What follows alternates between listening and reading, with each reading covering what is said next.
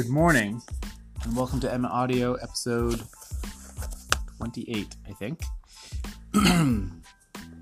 it was a two hour delay at school today.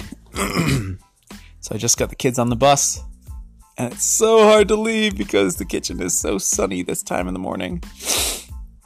And it's so delightful in here. And instead, I need to go out and harvest greens for a little bit, and I'm gonna get super soaked even though I have full rubber rain gear from head to toe, there's just no way around it. It's going to be slushy and pretty miserable. And then I'll be tying wreaths for the rest of the afternoon, so that won't be so bad. At any rate, here I am sitting in my yellow chair in the kitchen in a shaft of sunlight, and it's so nice. And what I wanted to talk to you guys about is about. Whoa, there goes a bag of chips. What I wanted to talk to you guys about was uh,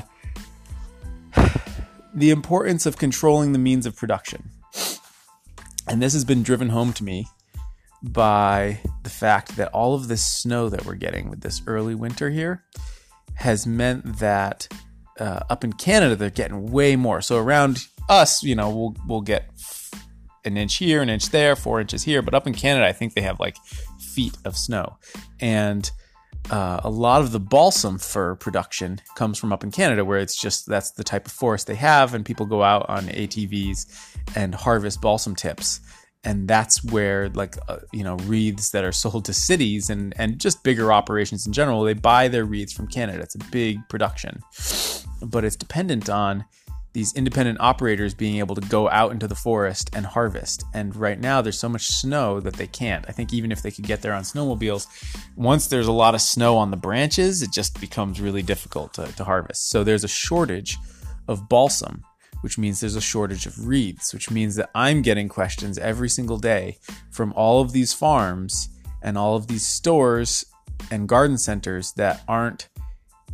Uh, that aren't able to get their usual um, wreaths or or just bales of greens from up north who are wondering if I have anything for them. And it's pretty clear that these are people who built a business around getting a supply of something from someone. And they're they're the middleman. There's nothing wrong with being the middleman, but the problem with being the middleman is that you're reliant on your um, on your sources for uh, for material, and so your reliability depends on their reliability, um, and your time frame depends on their time frame, and so. Uh, it just it complicates things. And it means that you're at the mercy of situations that you don't really control. This is one thing i think about with my businesses um, both the spoon carving and the the editing business is, is, that I am using resources. I'm sorry, the spoon carving and, and the tree business. Well, I guess the editing business too. Uh, I'm using resources that I control. Right, the, the balsam I turn into reeds is all balsam from my hillside. The the wood that I'm turning into spoons is all wood that I can go out and gather myself. Um, and while that can be a limiting factor, right?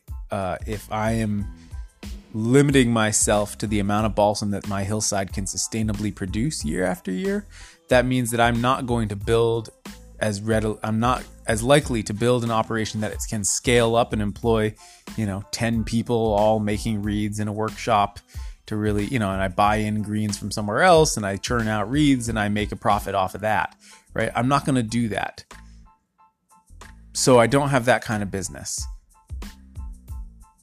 But what that but but there is but there's uh, a flip side to that coin, which is even though I'm not likely to scale up because I'm limited by the size of what my land base can produce, I am also not at the mercy of those kinds of fluctuations in supply. So that is both the limitation and the blessing of remaining small and within the supply base that you actually control. Um, and I'm not saying that you should always stay small. I think sometimes it makes sense to scale up, and if there's enough demand for you know business that you where you employ people, by all means do it. but uh, you have to ask yourself how comfortable you are with giving up that amount of control. And uh, I think I am fundamentally just more comfortable with being a producer um, rather than a middleman. Thanks for listening. I'll talk to you tomorrow.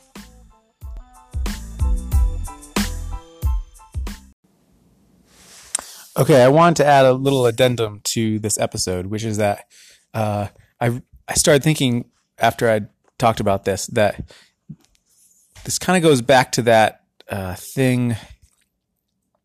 Wasn't there a thing that Karl Marx wrote about about you know the it's important to control the means of production, right? That in the in the means of production is where the where the control and and wealth lie. I guess not necessarily wealth, but the ability, but the control over who gets the wealth.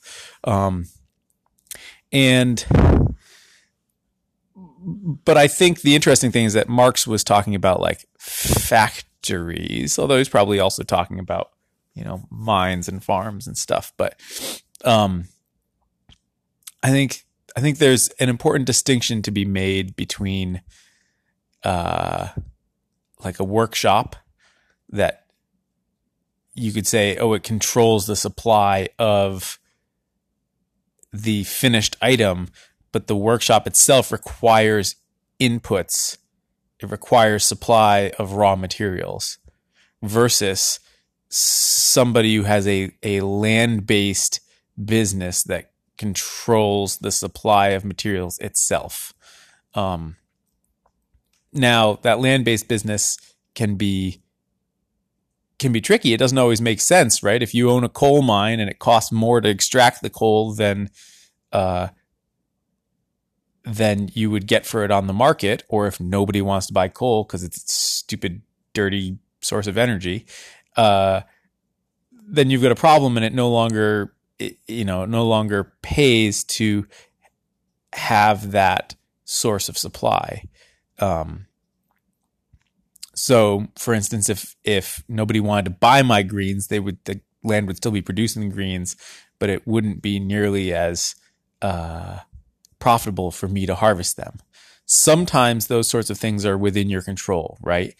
I charge what I charge for greens. I don't even know what the market standard is. I just charge what I charge, and people either want it or they don't. And uh, in general, people want it or enough people want it that it fills up my time. So I don't really care what the market charges. So it doesn't always pay to look at what the market is doing because it's always so situationally specific to you.